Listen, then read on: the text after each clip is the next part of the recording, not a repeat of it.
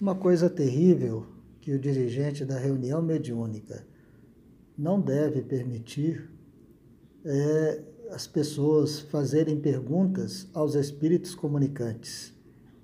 De praxe, não devemos fazer pergunta alguma aos espíritos comunicantes, porque isso induz a mistificação. O ideal é deixar que o espírito comunicante manifeste espontaneamente e que sua fala seja livre, porque se nós direcionamos, fica muito fácil de nos enganar.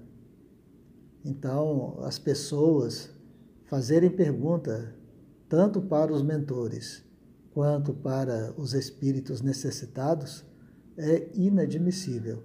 Somente uma pessoa pode se dirigir aos espíritos necessitados, seja o dirigente ou os orientadores. Os demais devem apenas ouvir e aprender e colaborar com as suas vibrações, com as suas energias, com as suas orações para que o atendimento possa ocorrer na mais perfeita harmonia, no mais perfeito equilíbrio. E além disso tudo, é inadmissível a presença de crianças na reunião mediúnica. A pessoa, para ir para a mesa mediúnica, para a reunião mediúnica, precisa ter feito o curso básico de mediunidade. Precisa ter o conhecimento antecipado do que é que vai acontecer na mesa mediúnica. Então, crianças na mesa mediúnica é inadmissível. O ideal seria a pessoa após os 18 anos de idade. Isso se for médio ostensivo, após os 18 anos, como aconteceu com Chico Xavier. Chico Xavier é médio desde criança, mas ele ocupou o trabalho na mediunidade após os 18 anos de idade. O primeiro livro psicografado por Francisco Cândido Xavier, é o livro Parnaso de Além Túmulo. E nessa época o Chico já tinha aí por volta de 20 anos, 21 anos. Então é uma coisa muito séria, porque exige responsabilidade, inclusive legal.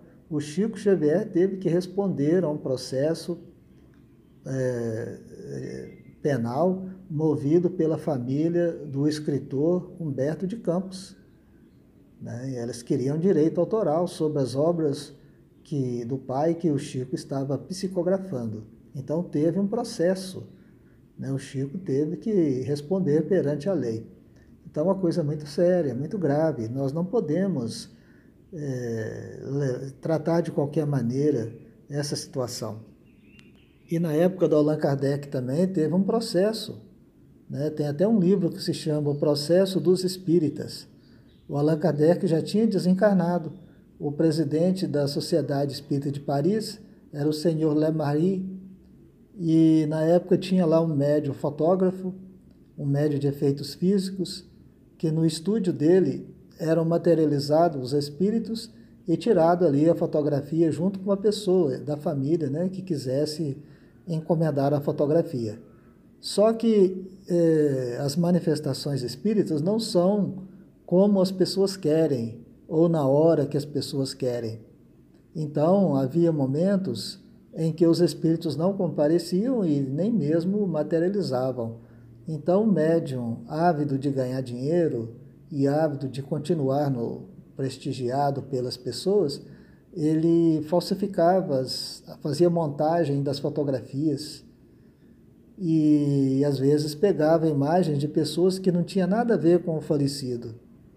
E as pessoas desconfiadas e nervosas, porque pagavam caro pelas fotografias, entraram na justiça e teve um processo né, que a dona Mary Gabriele Baldetti, a esposa do Allan Kardec, teve que comparecer no tribunal junto com o senhor Lemarie. E foi um momento muito difícil, muito é, um desgosto muito grande. Né? Então, a coisa da mediunidade é coisa séria podemos ter grandes desgostos e grandes alegrias. Por isso que é preciso saber se conduzir. Não é qualquer coisa que nós recebemos na mesa mediúnica que pode ser divulgado. É, a maioria das pessoas não vão entender. Então, é preciso guardar ali o equilíbrio, a harmonia, Né? E toda mensagem que vem é para o grupo, não é para as pessoas que estão fora do grupo.